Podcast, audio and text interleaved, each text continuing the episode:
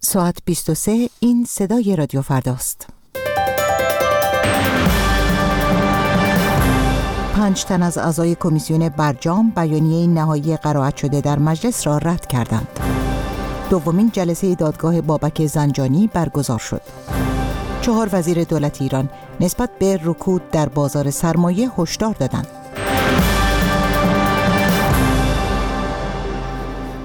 شب بخیر شنوندگان گرامی الهه روانشاد هستم با مشروع خبرها و همچنین برنامه دات کام. پنج تن از اعضای کمیسیون برجام با انتشار بیانیه‌ای گزارش بررسی برجام را که در صحن علنی مجلس قرائت شد رد کردند. در این بیانیه تاکید شده که به دلیل جهتگیری حاکم بر کمیسیون گزارش به گزارش به گفته این اعضا یک سونگر که از که خارج از کمیسیون تدوین شده بود به رأی گذاشته شد. در بیانیه پنج عضو کمیسیون برجام گفته شده که هنگام رأیگیری سه تن از اعضا به دلیل اعتراض جلسه را ترک کرده بودند و گزارش با شش رأی مثبت و چهار رأی منفی تصویب شد. نویسندگان بیانیه که نسخه از آن از طرف خبرگزاری ایسنا منتشر شده گفتند که بیانیه قرائت شده منطبق بر منافع ملت نبوده و آثار بسیار مثبت برجام نادیده گرفته شده است. علایالدین بروجردی، منصور حقیقت پور، غلامرضا تاجگردون، مسعود پزشکیان و عباس علی منصوری آرایی امضا کنندگان این بیانیه هستند. کمیسیون پانزده نفره برجام حدود دو ماه پیش برای بررسی توافق هسته‌ای بین ایران و گروه پنج به علاوه یک تشکیل شد. دومین جلسه دادگاه بابک زنجانی سرمایهدار ایرانی روز یکشنبه به ریاست ابوالقاسم سلواتی در تهران برگزار شد. در جلسه دوم دادگاه ادامه متن کیفرخواست اتهامات آقای زنجانی خوانده شد. در این کیفرخواست به مواردی چون تایید بابک زنجانی از سوی وزیر سابق نفت ایران و همچنین بازجویی از مدیرعامل یکی از بانکهای کشور و مدیرعامل پیشین صندوق بازنشستگی وزارت نفت در جریان رسیدگی به پرونده اشاره شده است. همچنین در کیفرخواست گفته شده که سه وزیر سابق و یکی از مسئولان ارشد اقتصادی وقت در صورت جلسه ای امضا کرده بودند که چهارده و نیم درصد از منابع فروش نفت کشور به بانک متعلق به بابک زنجانی واریز شود. افساد فل ارز و اخلال در نظام اقتصادی کشور کلاهبرداری گسترده از شرکت نفت و پولشویی به مبلغ 1967 میلیون یورو و نشر اکاذیب از جمله اتهامات اعلام شده علیه بابک زنجانی در نخستین جلسه دادگاه بود. چهار وزیر دولت ایران در نامه مشترکی به حسن روحانی رئیس جمهوری ایران نسبت به رکود در بازار سرمایه هشدار دادند. به گزارش خبرگزاری مه وزرای اقتصاد، صنعت، معدن و تجارت، کار و رفاه اجتماعی و همچنین دفاع امضا کنندگان این نامه هستند و در آن با انتقاد از برخی تصمیمات و سیاست های ناهماهنگ دستگاه ها هشدار دادند که اگر به گفته آنها تصمیم ضرب العجل اقتصادی گرفته نشود رکود در بازار سرمایه تبدیل به بحران خواهد شد. این نامه به شرایط فعلی در بازار بورس اوراق بهادار ایران مربوط می شود که در یک سال اخیر با افت چشمگیر ارزش روبرو بوده است چهار وزیر کابینه حسن روحانی در این باره گفتند از دیماه سال 1392 تا کنون ارزش بازار بر اساس شاخص قیمت 42 درصد کاهش یافته و به لحاظ افت ارزش بازار کاهشی معادل 180 هزار میلیارد تومان را شاهد است. و بالاخره آنکه سخنگوی کمیسیون امنیت ملی و سیاست خارجی مجلس ایران از ارائه گزارش سازمان اطلاعات سپاه پاسداران درباره جیسون رضاییان خبرنگار ایرانی آمریکایی زندانی خبر داد نوزر شفیعی به خبرگزاری فارس گفته از سازمان اطلاعات سپاه پاسداران جیسون رضاییان را نمونه از شیوه های نفوذ دشمن برای آسیب زدن به بنیانهای انقلاب و نظام دانسته است. جیسون رضاییان خبرنگار روزنامه آمریکایی واشنگتن پست از تیر ماه سال 1393 بازداشت بوده است. عزیزان شنونده وقتی بیش از این نمانده است. به پایان پنج دقیقه خبر می‌رسیم و نوبت می‌رسه به شانس دوم شنیدن برنامه دات کام کاری از مهدی احمدی. دات کام دریچه رادیویی به دنیای مجازی. سلام. من مهدی احمدی با برنامه دیگری از سری دات کام با شما هستم گشت و گذاری رادیویی در دنیای اینترنت و فناوری های جدید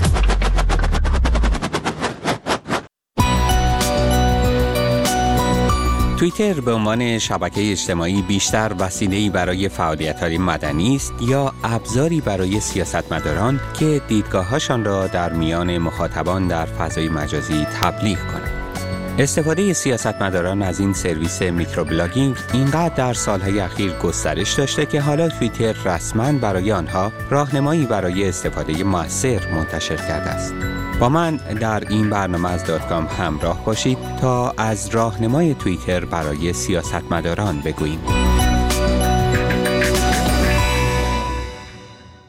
همین تازگی بود که فرمانده پیشین نیروی انتظامی ایران به استفاده معترضان به انتخابات ریاست جمهوری سال 88 از شبکه های اجتماعی به ویژه فیسبوک و توییتر اشاره کرده بود و گفته بود در سال 88 فضای مجازی و شبکه های اجتماعی مثل فیسبوک، توییتر و اسکایپ که بعدا آمد نقش مهمی داشتند. اصلا در نظام امثال فیسبوک و توییتر را نشنیده بودیم و در این باره توجیه نبودیم که اینها چگونه جمع می شوند. حرفهای اسماعیل احمدی مقدم به روش اشاره داشت که معترضان برای اطلاع رسانی در مورد تجمعات خود از آن استفاده می کردن و اینکه چقدر این نوع استفاده از شبکه های اجتماعی ترفندهای پلیس برای به میدان کشیدن معترضان از طریق پیامک های جلی و شبیخون به آنها را بی اثر کرده بود. استفاده از شبکه های اجتماعی برای اطلاع رسانی در رویدادهای پس از خرداد 88 آنچنان اثرگذار بود که از آن زمان بسیاری از تحلیلگران کارکرد ویژه‌ای را برای این ابزارهای نوپا قائل شدند. دیگر فیسبوک صرفاً ابزاری برای پیدا کردن همکلاسی های قدیم و به اشتراک گذاشتن عکس و فیلم با خانواده و دوستان نبود. دیگر توییتر ابزاری نبود که کاربران ظهرها وقتی برای نهار به بیرون می روند یادآوری کنند که کجا هستند و چه می خورند. این شبکه ها از آن زمان تبدیل شدند به ابزارهای موثر برای اطلاع رسانی و همین موضوع باعث شد علاوه بر فعالان و کنشگران مدنی و اجتماعی سیاستمداران هم شبکه های اجتماعی را بیش از پیش جدی بگیرند. در ایران سیاستمداران شاید از زمان روی کار آمدن دولت جدید بیشتر شبکه های اجتماعی را جدی گرفتند و حضور شخصی مثل محمد جواد ظریف مسئول دستگاه دیپلماسی ایران در فیسبوک و توییتر باعث شد دیگر اعضای ارشد دولت هم دست به کار ایجاد حسابهای شخصی در شبکه های اجتماعی شوند. گرچه تقریبا هیچ کدام نتوانستند به اندازه آقای ظریف موفق باشند. همین تازگی حضور یکی دیگر از اعضای دولت یازدهم در توییتر اگر نه که خبرساز شد بلکه کمابیش نگاه بسیاری از کاربران این شبکه اجتماعی را به خود جلب کرد. چرا؟ اول بحثا بر سر این بود که آیا این خود آقای وزیر است که این حساب کاربری را ایجاد کرده و اداره می کند یا اینکه اساسا کسی با استفاده از نام او این حساب کاربری را ایجاد کرده؟ کمی بعد اما وقتی کاربران توانستن مشخص کنند که حساب حساب آقای وزیر است یک ابهام دیگر پیش آمد. فهرست حساب های توییتری که توسط او دنبال می شدند اساساً با حساب هایی که سیاستمداری چون او ممکن است دنبال کند همخوان نبودند و به این ترتیب این سال پیش آمد که آیا خود آقای وزیر می داند که چه کسانی را در توییتر دنبال می کند و می داند که فهرست دنبال شونده ها و دنبال کننده های یک حساب کاربری عمومی در توییتر عمومی و در دسترس همه کاربران است؟ اما شاید آقای وزیر مورد نظر تنها سیاستمداری نیست که رفتارش در شبکه های اجتماعی این زن را ایجاد می کند که ممکن است حواسش به میزان عمومی بودن فعالیتهایش نباشد یا اصلا نداند که با چیزی مثل توییتر چه کار کند. گرایش این دست از سیاستمداران به استفاده از توییتر حالا توییتر را ترغیب کرده که راهنمایی ساده و در عین حال مفصل برای آموزش مردمان عرصه سیاست دست و پا کند یک کتاب راهنمایی 137 صفحه‌ای شنونده برنامه دات کام هستید راهنمای توییتر برای سیاستمداران و آنها که در کنار عرضه خود در انتخابات می‌خواهند از توییتر برای کارزار تبلیغاتیشان استفاده کنند با یک عکس ساده اما مشهور آغاز می شود. باراک اوباما دقایقی پس از پیروزی در انتخابات سال 2012 و آغاز دور دوم ریاست جمهوریش همسرش را در آغوش کشیده. آقای اوباما این عکس را ششم نوامبر 2012 در حساب کاربری شخصی خود در توییتر منتشر کرده و زیر آن توییت کرده است که چهار سال دیگر توییتر در ادامه به معرفی این شبکه اجتماعی و کارهایی که می شود با تکیه بر آن انجام داد پرداخته و همینجاست که در صفحه نه این راهنمای طولانی می‌خوانیم بهترین راه برای جلب حمایت رای دهندگان همان است که در یکصد سال پیش هم بود. دستشان را بفشاریم و در چشمایشان نگاه کنیم. و پس از آن توضیح داده شده که در دنیای امروز یک شبکه اجتماعی مثل توییتر این امکان را می‌دهد که به طور مجازی دست طیف وسیعی از رای دهندگان را بفشارید و در چشمهاشان نگاه کنید. راهنمای توییتر برای سیاستمدارها پیش پا افتاده ترین مسائل را که امروزه هر کاربر توییتر از آنها آگاه است به سادگی توضیح می دهد. و حتی پس از آنکه از این می‌گوید که توییتر چیست چطور توییت ها به نمایش در میآیند چه کسانی مخاطب شما در توییتر هستند و اساساً چرا فقط 144 کاراکتر برای هر توییت توضیح می دهد که عناصر تشکیل دهنده یک توییت چه چیزهایی هستند. عناصری مثل عکس پروفایل، نام ارسال کننده توییت، حساب کاربری او در توییتر، زمان ارسال توییت، متن توییت، لینک، هشتگ و فعالیت ها بر روی توییت مثل favorite، ریتوییت و reply. بعد به سادگی توضیح داده شده که یک کاربر توییتر چطور می‌تواند توییتی را ارسال یا آن را حذف کند. راهنمای توییتر برای سیاستمداران بخش‌های عمومی دیگری هم دارد که به کار هر کاربر توییتر میآید و به کاربر میآموزد که چطور امنیت حساب کاربری خود را افزایش دهد. در این حال در این راهنما مثالهای دیگری هم از نحوه حضور سیاستمداران یا دستگاه دولتی در توییتر یادآوری شده. مثلا اولین توییت جانکری پس از انتصاب به وزارت خارجه آمریکا آن هم با هشتگ جانکری دوباره توییت می کند. نزدیک به یک سال طول کشید اما بالاخره وزارت خارجه به من اجازه داد که به توییتر برگردم.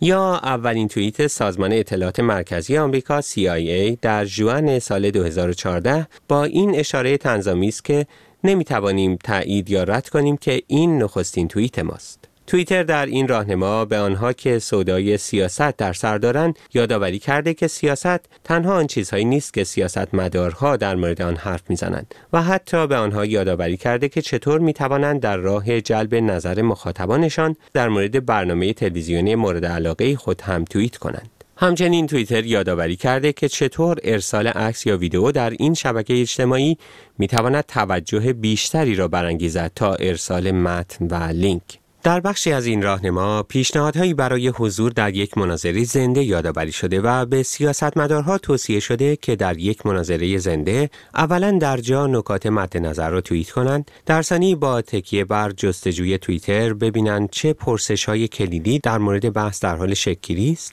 و همینطور موضوعاتی را هدف قرار دهند که در شبکه های اجتماعی داغترند.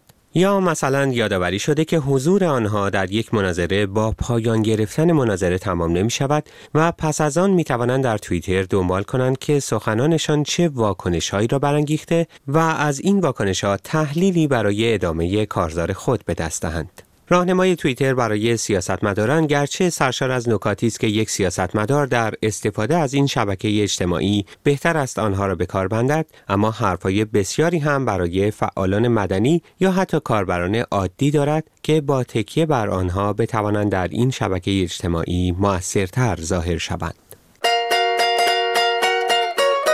اینجا همه همو می‌بینیم اینجا دوست آشنا زیاد داریم. از هر رنگ و هر جا و هر عقیده کنار همین مشغول گپ و گفتگو.